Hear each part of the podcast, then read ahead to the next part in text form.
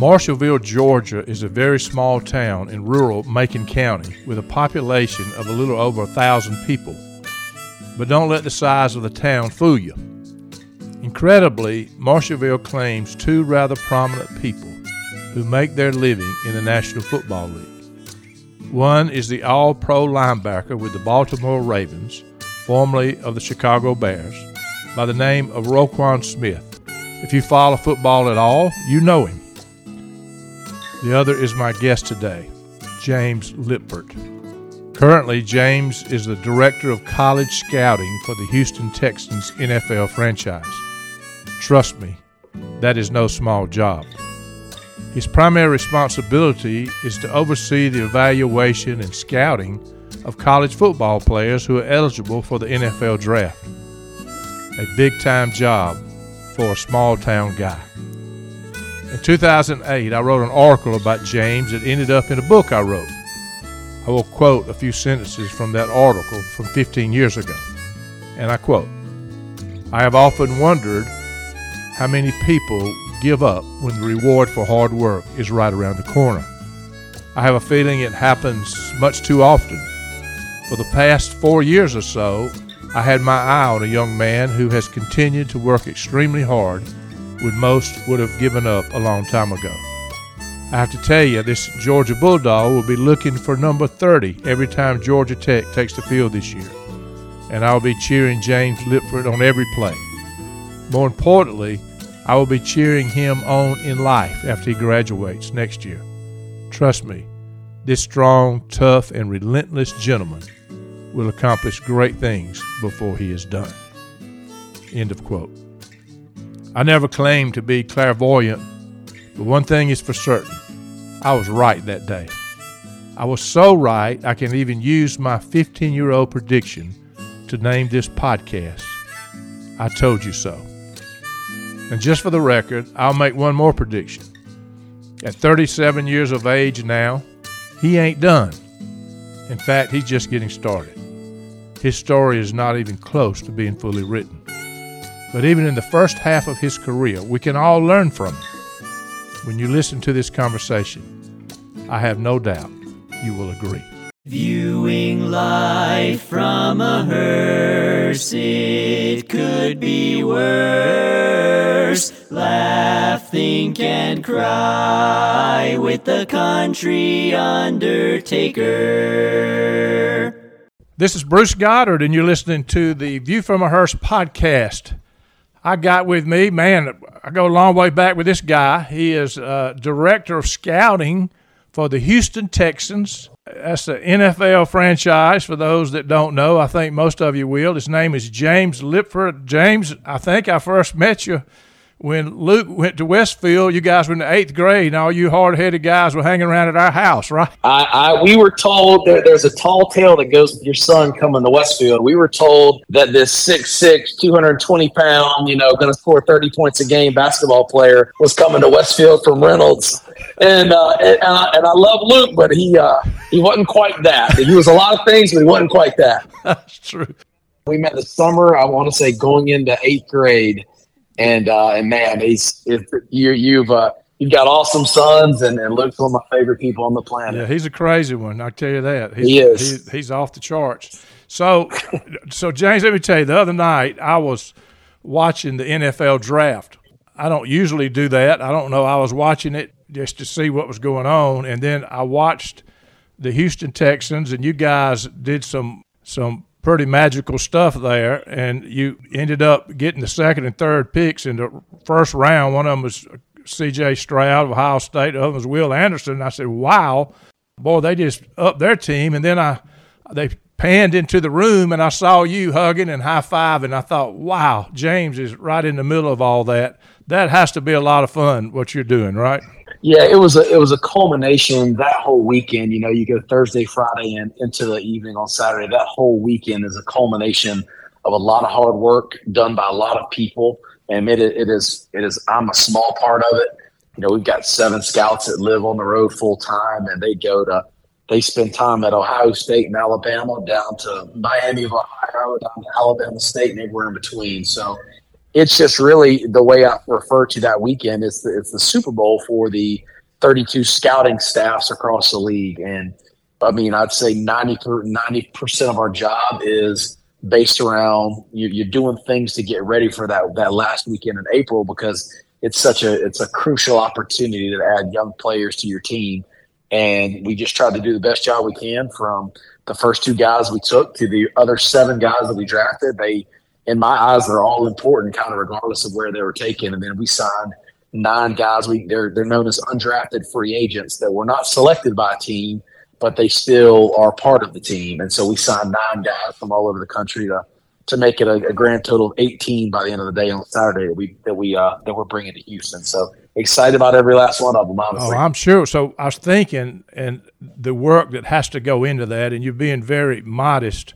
You've got a lot of responsibility with that team, and I know you've probably been in all those roles in your career. My gosh, you've been doing this 16 to 17 years, I imagine now, almost right. How long have you been? Correct. I, I want to say this is entering year 15 for me this upcoming season. So all those roles of people being regional scouts and national scouts and all that, you've done all of it, but you're in that seat where you've got responsibility for all of it. So you're you're doing stuff that I predicted you would do. And if you remember, in 2008, I wrote an article about you that ended up in one of my little books that a lot of people have read and I, I, was talking about that there was no telling what James Liipfert was going to do in his life. Do you remember that? You remember me writing that? Um, I still have the book. You know, we my wife Lacey and I we've moved around a couple times, and you know, you have those like call it two to three dozen books that always seem to travel with you at all at all times. And um, and and you're going to have to help me on this um, for the gentleman's name on the front of that book. It's the it's like the life and times of what was his name again? Eulon Brown. There you go. So so I you know it's it, it, was really it was very cool to me at the time, 15 years ago, to see that somebody had written something about me. I was humbled and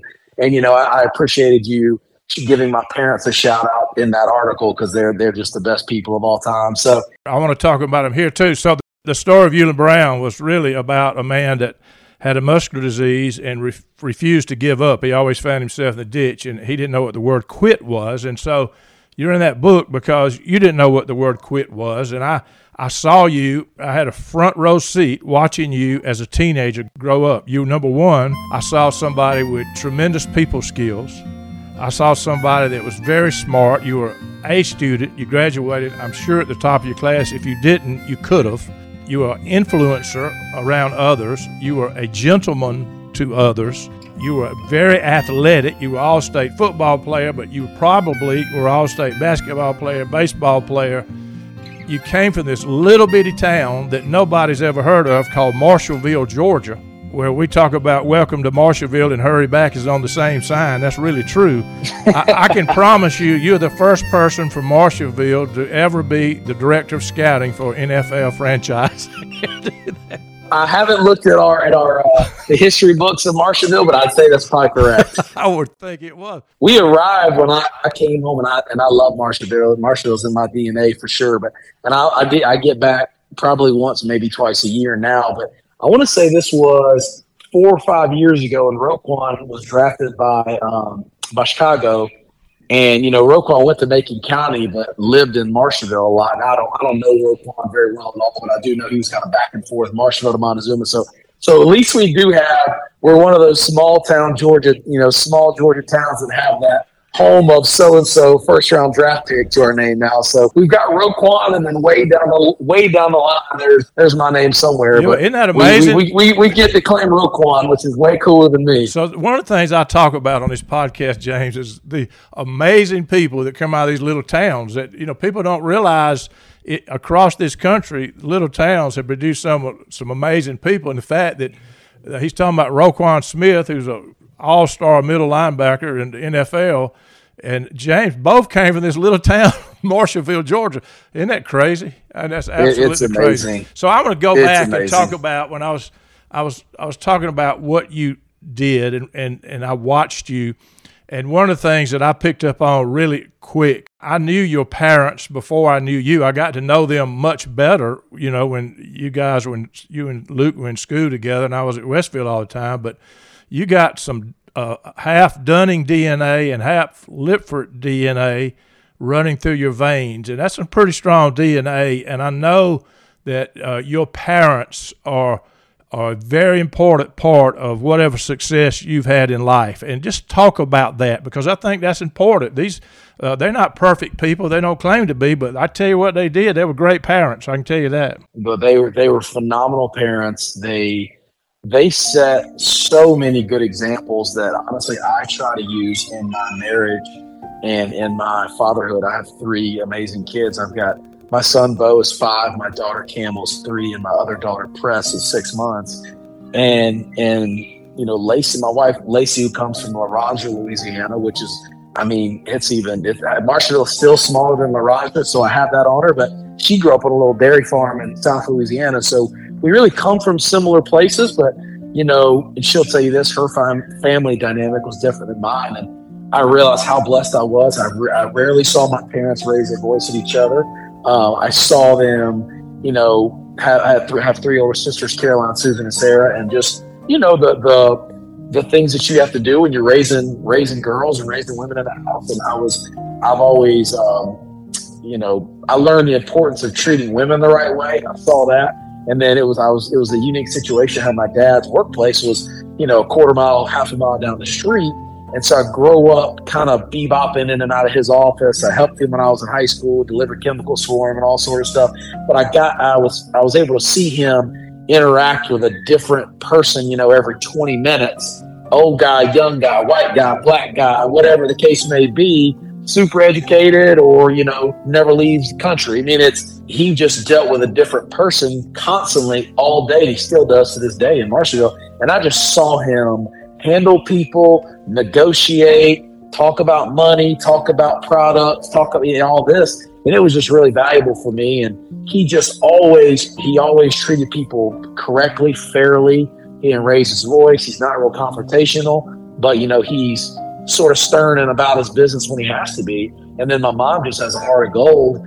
And you just, you just constantly felt love from my mother. And, uh, and I still do. I mean, I mean, we talk just about every day and so I got I got I got people, you know, an exposure to people skills, to hard work, to sort of business. And my mom was extremely successful in her line of work as well. But I just she, she was, was such a loving mother. She was a nurse, yeah, yeah. yeah. And she and I mean, how many times did I see people in mostly in Macon where she worked at the medical center, but she ran the Lamaze program there, you know, kind of in the 80s and 90s. And and so I had so many people that said, "Oh yeah, you know, your mom delivered my baby." And literally, I would say 500 times growing up that happened, and it was it was just amazing to see like how much joy my mom had with for you know other people helping them out. It's such an important part of their lives, and so my just my parents have touched a lot of people there in Middle Georgia in their own ways. Oh, there's, there's absolutely no no doubt about it. What I'm thinking as you're talking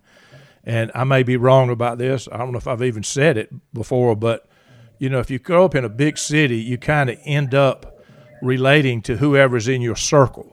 When, when you grow up in a town like Marshallville, Georgia, you have to relate to everybody. And just what, Correct. just like you said, it's it's not that you have to, but you have the opportunity to relate to everybody. So you develop people skills that other people have a deer in the headlights looks when they go and all of a sudden they confronted with somebody that's completely different from them and, and they're not sure how to handle that. And and I, I know when I look back on my life, I had the same opportunity being in the funeral business, dealing with people from all walks of life and building relationships. You saw the value in all of them. And I know you saw that in your parents, right? I, I surely did. And, you know, I'd say another sort of layer of that, which I'll always say was just an unbelievable um, benefit for me when I was at Georgia Tech. You have 100 plus guys in that locker room, and they're literally from all over the country, and they're from different backgrounds, and they're from different family situations. And some are going to be Calvin Johnson, number number two overall pick in the draft. I mean, we had a walk on linebacker come in with me that I mean, the guy's probably running Dell Microsystems by now. I mean, there's right. there's we we had guys from all over, and you just had to say, "Hey, I'm James Reefer from Marshall. Okay, I'm I'm uh I'm DJ Jones from Camden County. I'm uh I'm Calvin Johnson from Sandy Creek. I'm Michael Cox from Redland, Pennsylvania.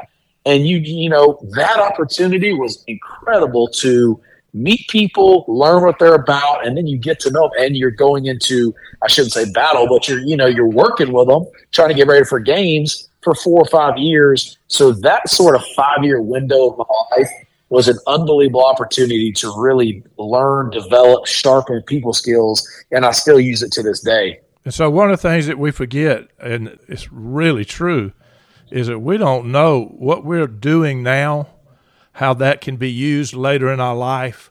And that's why it's so important to be living in the now and, and don't really be worried about what's going to happen five years from now because what you're learning now will take you to where you need to go. I mean, that's really true, isn't it? No, we you don't you don't you don't know when that when that ticker inside of our chest is going to stop working. That thing might start work stop working in ten minutes. You better enjoy it while you're doing it.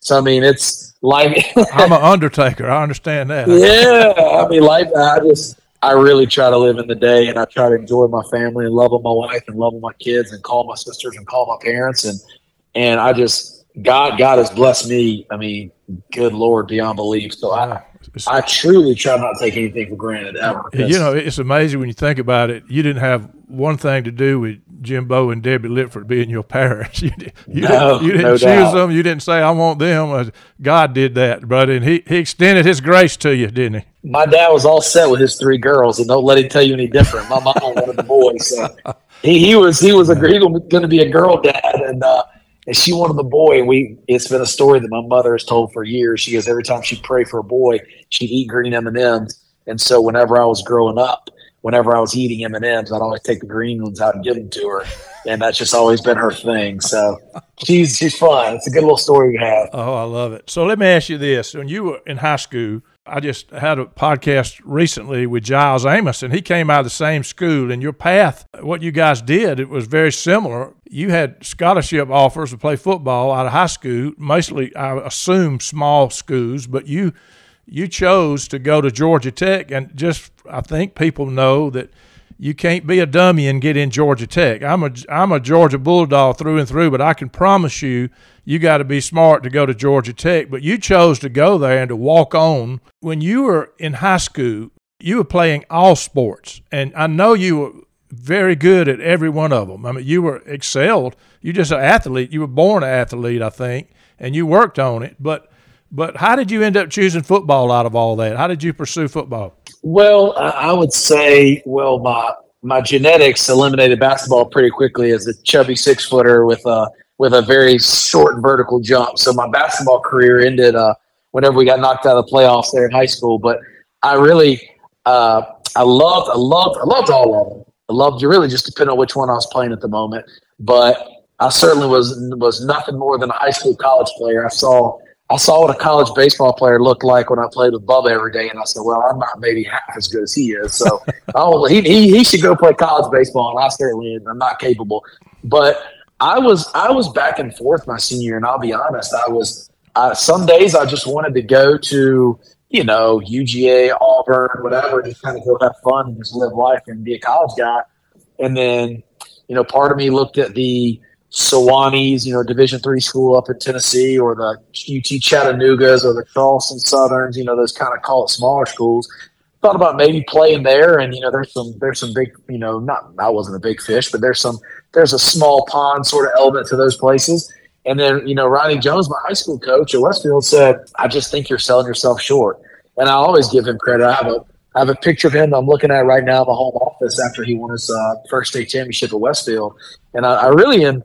I don't even know how much he knows that, but I'm really forever indebted to him because it always stuck with me. He says, "I think you should go play at Georgia Tech if they want you to walk on." When I was talking to Giles Amos the other day, he had high praise for Ronnie Jones as well. Uh, I can no tell you doubt. that. No doubt. I actually ran into him at lunch the other day in Warner Robins after Giles Amos thing came out. Boy, I can only imagine the people he imp- impacted and what he saw in you. He did. He did, and he he just had a lot of faith in me. And he goes, "You, I think you're a really good player. I think you're, I think you're a college player. I think you should go. You should go give it a shot."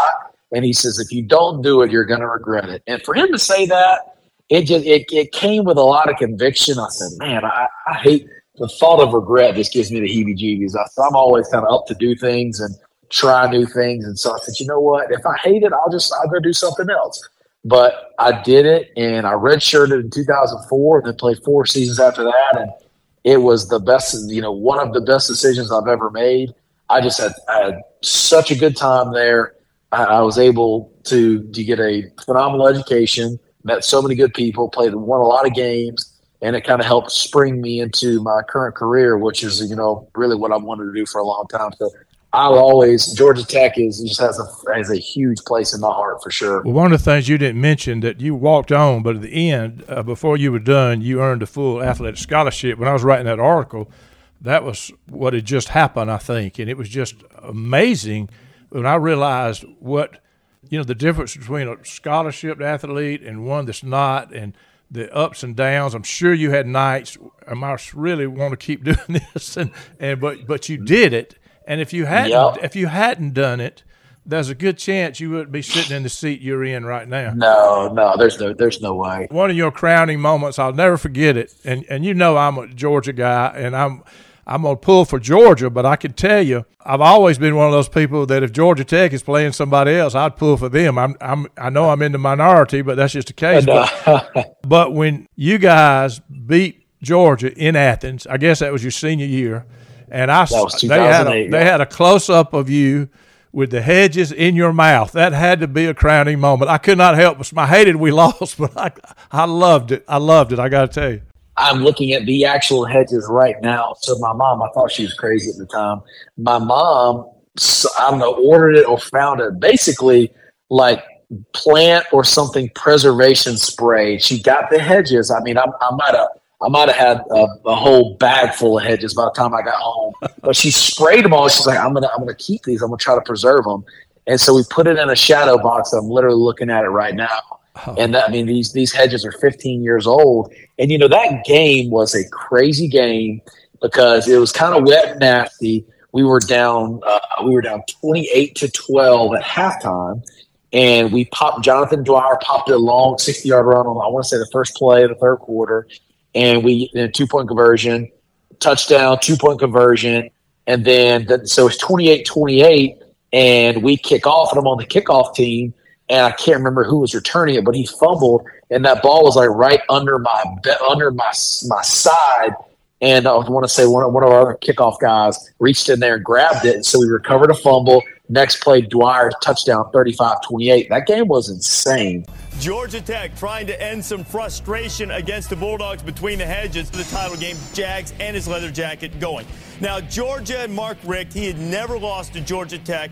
Tech eliminated from consideration for the ACC title hunt, but they didn't really care. They just wanted to get this dog monkey off their back. Matthew Stafford, Mohamed Massaquoi, Stafford threw for five touchdowns. Dogs were up 28 12 at halftime, seemingly cruising. Now, Georgia Tech had scored a tie at 28. The kickoff after that, Richard Samuel's going to put it on the ground.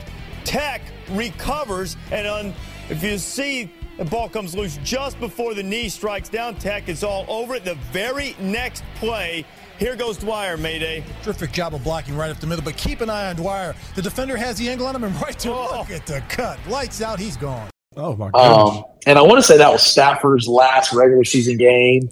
I want to oh, say yeah. AJ Green was a young buck, Mohamed Massaquoi. I mean, oh, wow. there's a lot of NFL players on that field, and I just I'm glad we got him once. I forgot Stafford was playing in that in that game. He was really good. He was one of the most talented guys that I certainly didn't play a whole lot on defense, but he was one of the most talented guys I ever saw. Him, Matt Ryan, Antrel Rolle from Miami. I mean, a lot of these we, we played some awesome players oh during my, time there. Oh my God. So when you left Georgia Tech, you graduated from Georgia Tech. You got all kind of options. What are you going to do with your life? I'm sure you thought about a little bit of everything. Uh, just with a Georgia Tech degree, you have a lot of options.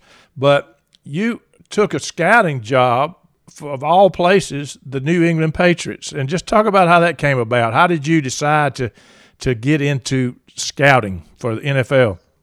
I'll give you the story. So this was about October of 08, my, that last season there, and I really wasn't sure what I wanted to do. And I think a lot of people, you know, you get there at the end, okay, I got to enter the real world. What am I going to do? I just wanted to work in football. I just wanted to work in the NFL. I didn't. I didn't know what clean toilets, sell tickets. I, I, I didn't really know what scouts did or how they did it. I mean, I, I would see guys in random NFL logos show up at our practices for every day for five years, but it never really dawned on me like, okay, I know these guys are scouts. Like, what are they doing here? And so you just don't you just don't think about that stuff when you're in college. What, my strength coach was Eric Ciano, who's the head strength coach of Buffalo Bills. So Coach Ciano says, "Hey, there's a couple scouts here watching tape. We've got we had a designated room for scouts to watch film. You know, you spend all day there watching film." And he said, "Go in there and sit down with them. And just tell them you're working NFL." And I've told them who you are and yada yada. So I go in there, and there was a gentleman named Todd, Todd Vasvari, works for the Colts, and Daryl Moody. Daryl works for the University of North Carolina program now. Todd is actually still with the Colts. And I just sat there with those two gentlemen, and I learned about scouting, and I, and I, I gave them intel about my teammates, which I've, which I've come to know is very valuable. If you can get intel from current teammates, it usually goes a long way. So I'm telling him about, you know, my teammates, Daryl Richard and guys like that. And he just, I remember Todd looked at me and says, you, you'd be an excellent scout. You should, you should get into this. Now, and he, and I said, what? He goes, no, you, you love it. Like you, you just, you should do this. And I had never even thought about it. I said, I mean, okay, yeah, sounds all right. I'll talk about it. Yeah, I'll think about it. And, and so I ended up, that meeting helped me go to Indianapolis for the 09 Combine. I actually was a week long intern for the Colts, and they were great. Tom Telesco was the personnel director, who's the general manager of the LA Chargers now. So Tom was there, and um, and he kind of ran things. But Todd and John Shaw, who's the pro scouting director for the Colts, all these guys are just so good to me. They didn't know me from Adam, but I was there for a week, and I ran and got coffee, and I measured players, and I did everything I could and one thing I did was our, our interview table was next to the Patriots.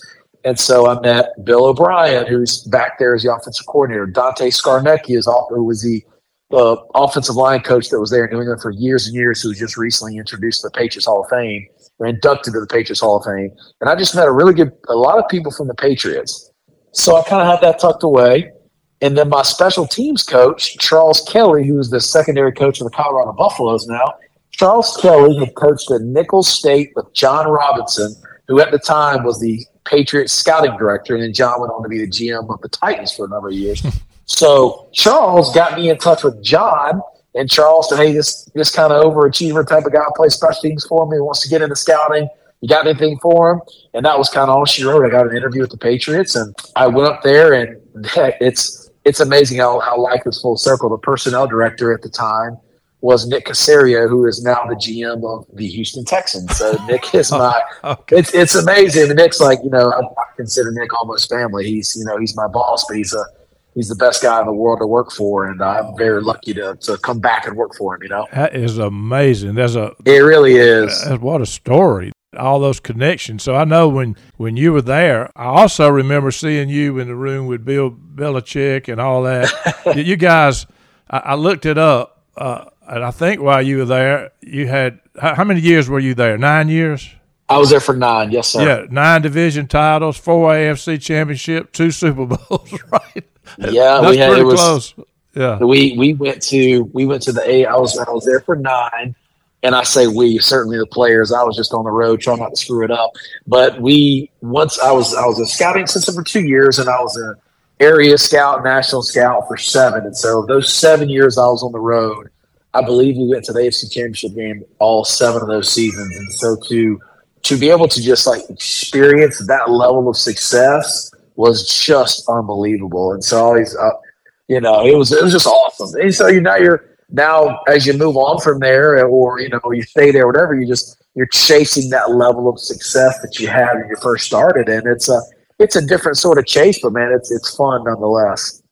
People have no idea what goes on behind the scenes in scouting for you right now, what do you got? Really, 15 or 16 scouts? Is that? We have seven guys on the road that are full time.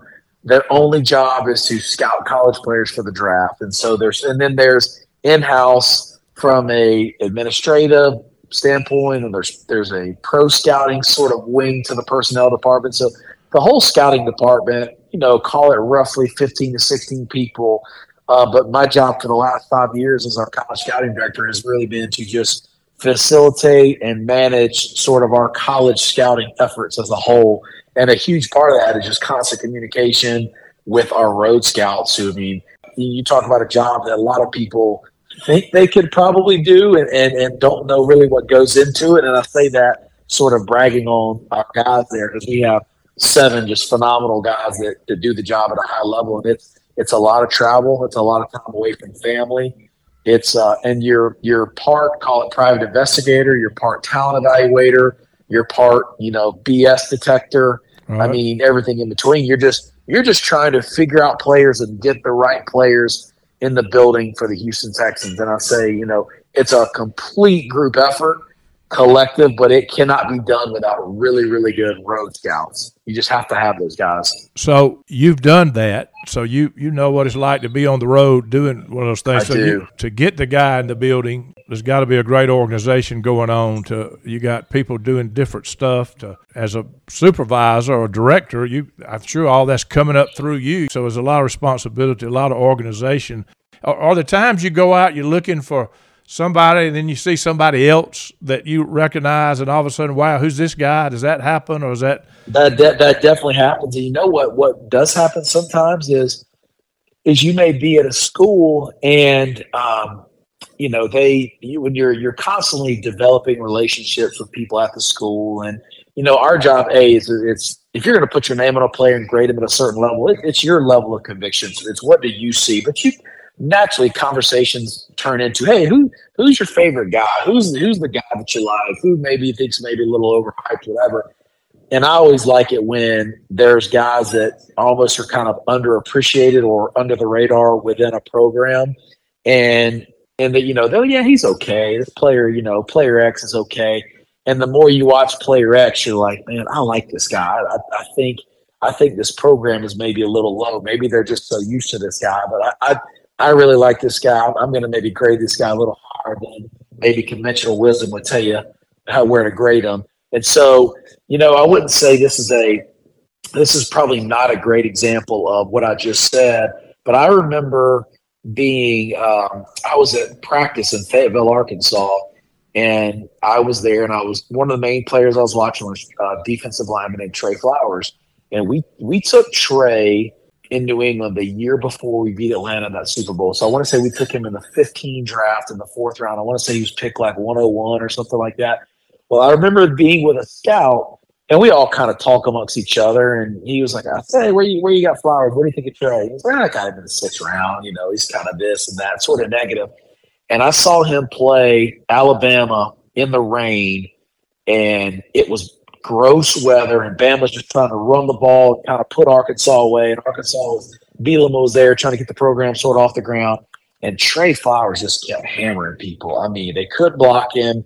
He's so strong, and he just played really tough run defense. He's rushing the passer. And I remember thinking, like, because Trey was not this elite premier athlete from a speed perspective, but what Trey had was really long arms, really strong hands, and he was super, super country tough. I want to say he's Huntsville, Alabama. Dad built houses, a bunch of brothers. He he was just tough. And I met him at the Senior Bowl, and he was like the last guy I interviewed, and talked to him for about literally ten minutes. It was just me and him in this big open lobby. And I told him, I said, Trey, I'm all set with you, man. Normally these interviews go 30, 35 minutes. I said, I'm all set, but all I need is 10 minutes. I can look in his eyes and think, this dude is about as tough and blue collar as they come. and then, you know, we get Trey sort of has somewhat of a redshirt year in 2015, and then in 16, Trey has two and a half sacks in the Super Bowl to help us win, beat Atlanta. And it was not me. I was not the only person. I certainly didn't discover Trey, but there's it's a story that I tell guys all the time. Trey's a fourth round pick. Those fourth round picks or seventh round picks or undrafted free agents, those guys can end up being make massive impacts. It's not just always about you know, number two overall picks or first round picks. It's a, a, scout will tell you, man, it's it's almost more fun when you get big time impact out of a guy in the fourth, fifth, sixth round. Oh, I can imagine because you had to go to bat for him. I'm sure you put your reputation on the line anytime you you grade any player. But when you grade a guy, and you, I remember giving him a really good grade, and he doesn't. I want to say he ran four eight or something like that. And again, he was six. I want to say a shade over six two, about two sixty five but I mean, Trey just had these arms that when he dangled his arms, it almost his knuckles would scrape the ground. He just had 34 and change inch arms, and he was just so strong. And that that was sort of a, a re, that when he would put his hands on people in New England, he could jerk you around because he had long, he had length, and he had strong hands, and he was just real tough. It has to be fulfilling I know you're not taking full credit for that, but I know that you were instrumental. You were a piece of it of of changing somebody's life. That somebody that may not have happened if you didn't have this gut. I, I get this idea that you guys are flooded with data. You got all. We the, are, You yeah, You got sure. more data and and metrics and all this stuff about these people, but there's some gut stuff that you also have to consider. And there's the person you're dealing with, and just like you said, you're looking at him in his eyes, and you know what his family did, and it goes beyond just the data, right? It's it's a thousand percent. And there's there has been so much so many great things that have that have been created in the last five to ten years from a data and analytics standpoint which we use and it's really good and it helps you be very efficient and it helps you maybe look at things from a different viewpoint. But you know it, it sounds cliche but i firmly believe it's not. There there just is no way to replicate personal interaction or scouts when they go to a practice and what they observe on that particular day. I try to tell our guys, you know, like this, what your eyes tell you at a practice, like is extremely important, and it can't be, it can't be, you know, found from a a data or an analytics or a model or anything like that. What you saw that day could be could be something really special. So always have your eyes and ears open. Yeah. And uh, yeah, I, I totally agree. Totally agree. So just think about throw football out of the door.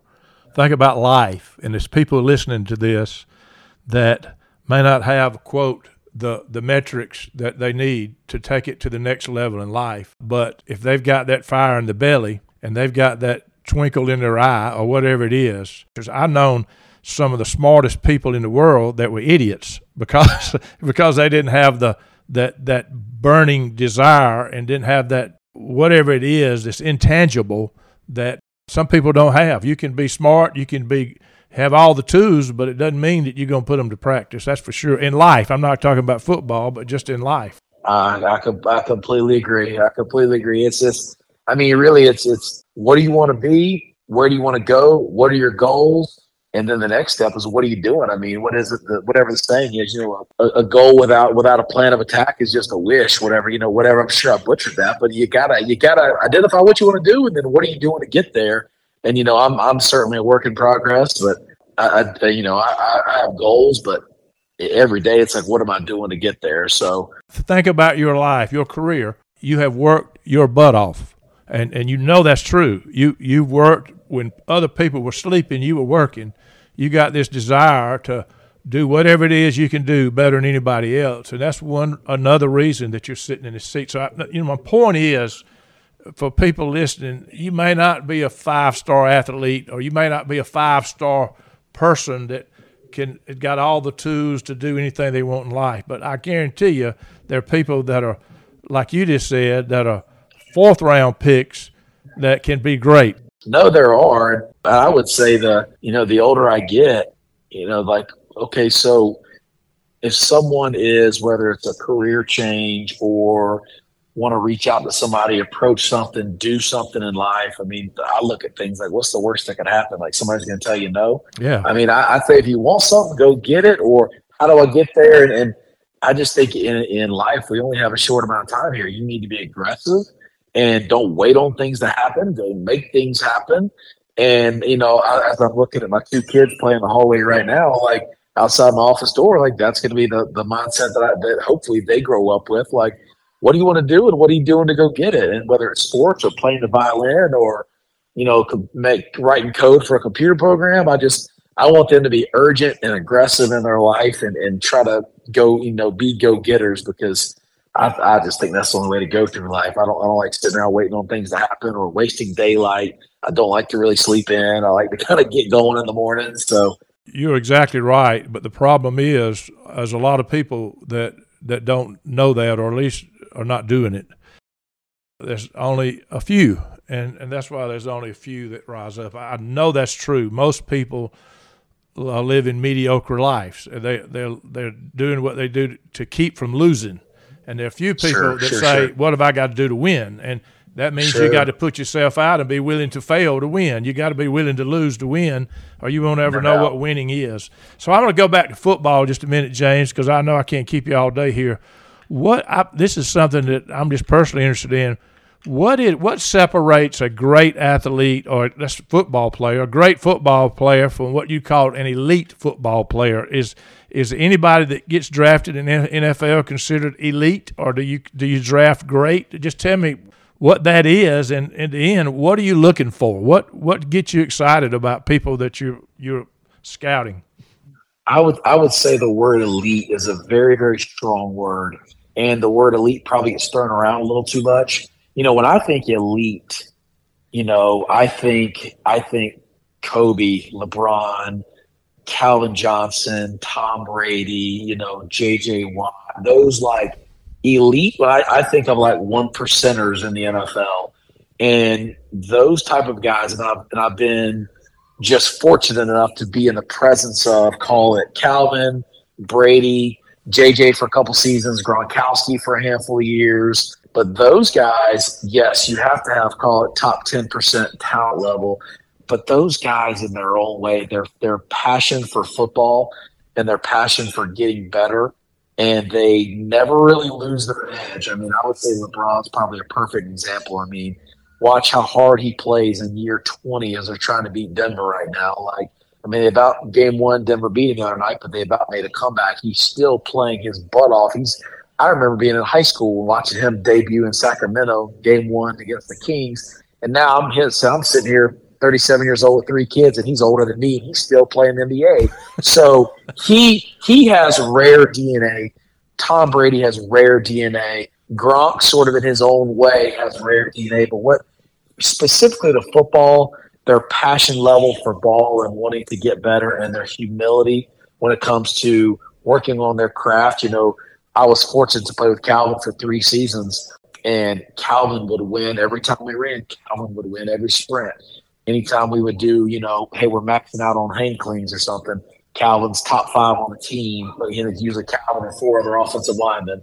You know, I just I saw like, okay, that's what greatness looks like. And I really? certainly don't have I certainly don't have his athletic ability and I really don't have his level of, you know, passion to be great because he just he probably, you know, he just was he's he is a Hall of Famer. I mean, I was came in the same recruiting class as a Hall of Famer, which is awesome to say. I've actually never said that out loud, but um, that's amazing. I mean, but I but I saw him work, and um, and I, I was fortunate enough when I was in New England to see Brady work, and I mean, even in in JJ's last season in 2020 Houston, we were not very good. We won four games, but man, JJ practiced really hard every day.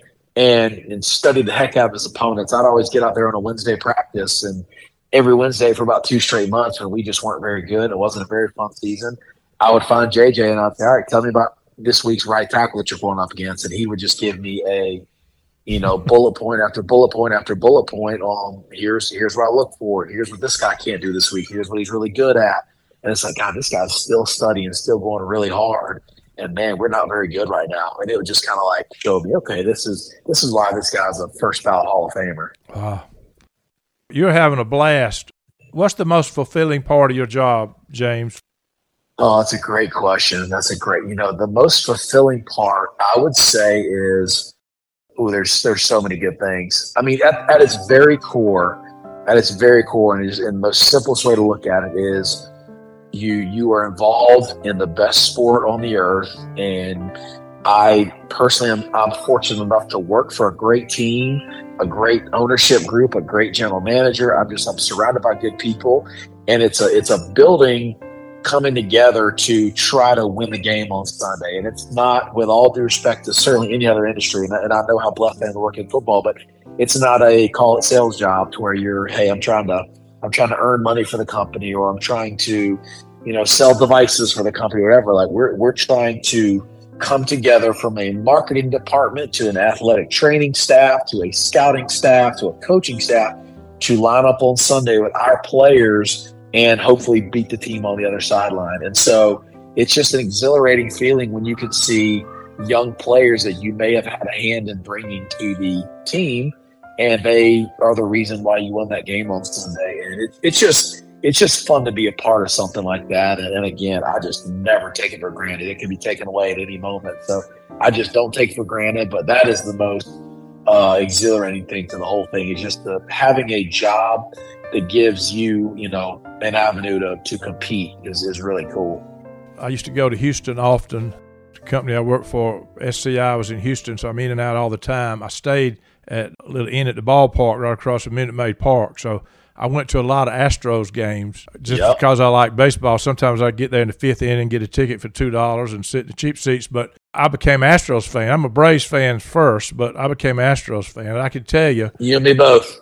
I'm a Houston Texans fan, uh, knowing that you're there and what you're doing. I man, I hope you have a great year. Your organization has helped your team with this draft. Uh, you got a new quarterback, uh, Will Anderson. Uh, you got a couple of great players, that is for sure. So I'm excited to see what's going to happen. But before I let you get off, I know you mentioned Lacey. She's from Louisiana. I guess you were living there when you met her, right? So, quick one on that one uh, was or is I was the Southwest area scout for the Patriots, and I was single and I was living in Austin, Texas. And so, this was the summer of 2012, and I went to spend the weekend in New Orleans with a fellow Westfield O class of 04 graduate by the name of Kyle Greer. Oh yeah. and I went to go hang with Kyle. And Kyle's girlfriend at the time, who is now his wife and mother of his three boys, Kyle's girlfriend introduced me to Lacey. Basically, I, I met my wife, and I say this is like the Louisiana love story. I met her on the dance floor in the in in uh, Killian, Louisiana, in a, a, a swamp bar called Ten Lizzie's. You literally, if you fall off the balcony at Ten Lizzie's, you can get ate up by some Louisiana gators. I mean, they're they're right there. And so this thing is in the swamp, and it was just you know music playing, and you know. Listen, there's nothing like coon ass country. I can tell you. Uh, I, I traveled all through there. Listen, you go to any place to eat, everybody gets up and dances, and it's great. It's, you, it's a whole I- different culture, isn't it? I love it. I love it, and I and I love. I'll always uh, always have so much love for the state of Georgia, you know. But I also haven't lived in Georgia since I was 21 years old, and uh, and so that's we call it 15, 16 years Yeah, now. about half your life somewhere I've else. been, yeah, I've been in Louisiana. Uh, I moved. I met Lacey, and I knew I was going to marry her after about two dates, and so we did the distance thing for a year, and then I moved over there, and just pretty soon after moving over there, we were engaged and bought a house. We moved to Houston. We've since moved back, um, but we we kind of wanted to raise our kids in small town Louisiana because I, I truly think the the state is very special. And I'd say the southern. I don't. I haven't spent a whole lot of time in northern Louisiana, but southern Louisiana is just a. To your point, it is a completely unique culture. u- Unique people love it. People from here don't leave here. People love it, and uh, it just is. I like small town America, and so we live actually in a little town called Hammond, which is kind of a. It's a uh, prototypical, whatever you want to call it, small town, and we just love it. So that's what we. This is where I had a stay. funeral home in, in New Iberia, and There you I, go. I did a podcast with a guy Kenny Pellerin. He's one of the funniest guys, and he talks about that culture. I need to send you a link to it. Uh, Oh yeah, know please Lacey, do. Lacey will love it. Uh, you know, it's a different culture, but some of the most hospitable people I've ever known in my Hundred life. percent. Yeah, Hundred percent. they take somebody like me as a complete outsider, and you become one of them in a hurry. That is for true. They introduce themselves, they shake your hand, and they crack open a beer for you, and it all in span of about two seconds. And you're like, "Well, I guess I'm drinking a beer with this guy." So They do not hesitate to take you in. they don't. No, they don't. yeah, they It's, it's for a great, sure. great place down here. So she's she's a uh, she's a little Louisiana firecracker, and, and and God bless me with her. And she's a incredible wife. She's an amazing mother. I mean, her patience gets tested, gets tested on a daily basis with these three rugrats we got running around. But Oh my she's, goodness! uh, I've been she's- there. She's awesome. I know. My, my, my parents tell me to. They tell me to soak it up because it ain't gonna be like this forever. Yep. Uh, I want to meet her. She's gorgeous. Thank you so much. I, I agree. I agree with that. I agree with that. So, what advice do you have, James, for young people? Uh, you've kind of hit on it, but I want to button it up. What have you got advice for young people that may be listening to this who have dreams of big things and and they think, you know, I don't know how to get there. What do I do? What What is your advice to them? I, I would say find a way to, in whatever field that you want to work in, find a way to make yourself valuable and make a call it business owner or human resources director, whoever the person is, the person maybe you're interviewing with, like, what am I bringing to the table to provide value to this company so I can get my foot in the door and get a job. And then once I get in, I need to kick the door in when I get there. You know, this this like, hey, I want to do this. I wanna I wanna be an investment banker. Okay, well, like, how? Why? Are, why is this investment banking firm? Why should they want to hire you? And and then answer that question. Answer that question on your own. Provide value. Acquire skills. Whether it's watch YouTube or get on the phone with somebody. And I just think young people have to go out and bust their butts to acquire knowledge and make connections. And the value of good eye contact, good handshakes, uh, handwritten letters, knowing someone's background before you talk to them. You know, if I if I were to go, I want to get a job at this bank. That CEO or that that human resources person I'm going to talk to, I'm going to know where they went to college. I'm going to know how many siblings they have, what's their wife's name, what are they, you know, I'm I got to go in there and go in there and really be aggressive and urgent and get a job. And once you get the job, I mean, be the first one in, the last one out. And I mean, Mark Cuban talks about all the time the fear of failure. You know, uh, between the the phrase "the fear of failure" and "pressure is a privilege," I kind of I love those both. I mean, the pressure is a privilege. That to me, like, that's such a life thing. Like, okay, I got a lot of pressure. I need to provide for my family, or I need to do I need to do a good job for the Texans. That's a privilege. That's it's a privilege to have people dependent on you. Um, it, it, it, gives you life meaning, and it gives you a, a, reason to wake up before the sun comes up in the morning. So I love it. Absolutely. So yeah, I just I think I just think young people in general just you have to decide that I'm going to be a go getter and I'm going to live my life in urgency and I'm going to go get what I want. And but I'm also at the same time I'm going to be humble about it and I'm going to work hard, and no job is too small. Well, one thing that's interesting, I'm talking to a man, folks, that's 37 years old. He has done a lot of stuff in the NFL, and not only that, but in college at Georgia Tech and in high school.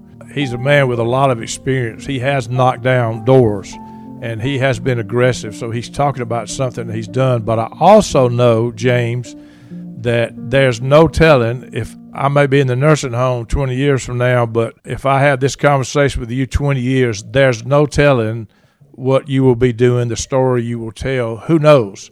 But I, I, I at this point in your life, 37 years old, three kids, beautiful wife, the stage you're in, what do you want people to know about James Liipfert? When your kids listen to this, and it'll be out there when you're my age, what do you want them to know about you at 37 years old? That's a very humbling question to answer. Um, I would say I don't want them to know anything about football. Uh, football, football does not matter. The Texans don't matter. Georgia Tech doesn't matter. Football is just something I've kind of done and I've been fortunate enough to be a part of. I want them to know that my my parents uh, were proud of me, and that's always been sort of life goal number one for me. I want I want my dad, I want my dad, and mom to, to kind of beam with pride when they talk about me and my family. Uh, that's very important to me, and it's very important to me that my kids love me and get excited when I walk through the door and learn from me. And but I want them to treat people the right way. I'm trying to teach my five year old how to shake hands and have good eye contact and speak the right way and have good manners. And my, my legacy is going to be about did I make my parents proud and did I raise good kids and was I a good husband to my wife? Like football is is is nothing. So and job titles and all that are, are those are very very can come and go and don't matter. Money doesn't matter, and not Super Bowl rings don't matter. What matters is life, and you know, depending on your beliefs, is is what's God going to think of your resume when you get to the pearly gates. That's very important, and I just think legacy needs to be. He treated people well. He was he was humble, and he was appreciative, and he had a lot of gratitude towards a lot of people that helped him get to where he maybe maybe or maybe doesn't get again really doesn't matter but i think it's life is way more about your personal interactions and and who you affected and helped helped on the way rather than maybe what you did folks this is james liipfert he's uh, director of scouting for the houston texans i've known him since he was in the eighth grade james thank you for so much for doing this people will learn a little bit about scouting, but they're going to learn a lot about living and life. So thank you so much, my friend. Yes, sir, Mr. Bruce. I had a great time, and uh, now I've got to go get back on daddy duty. So uh, Yeah, you go do it. Viewing life from a hearse, it could be worse. Laugh, think, and cry with the country undertaker.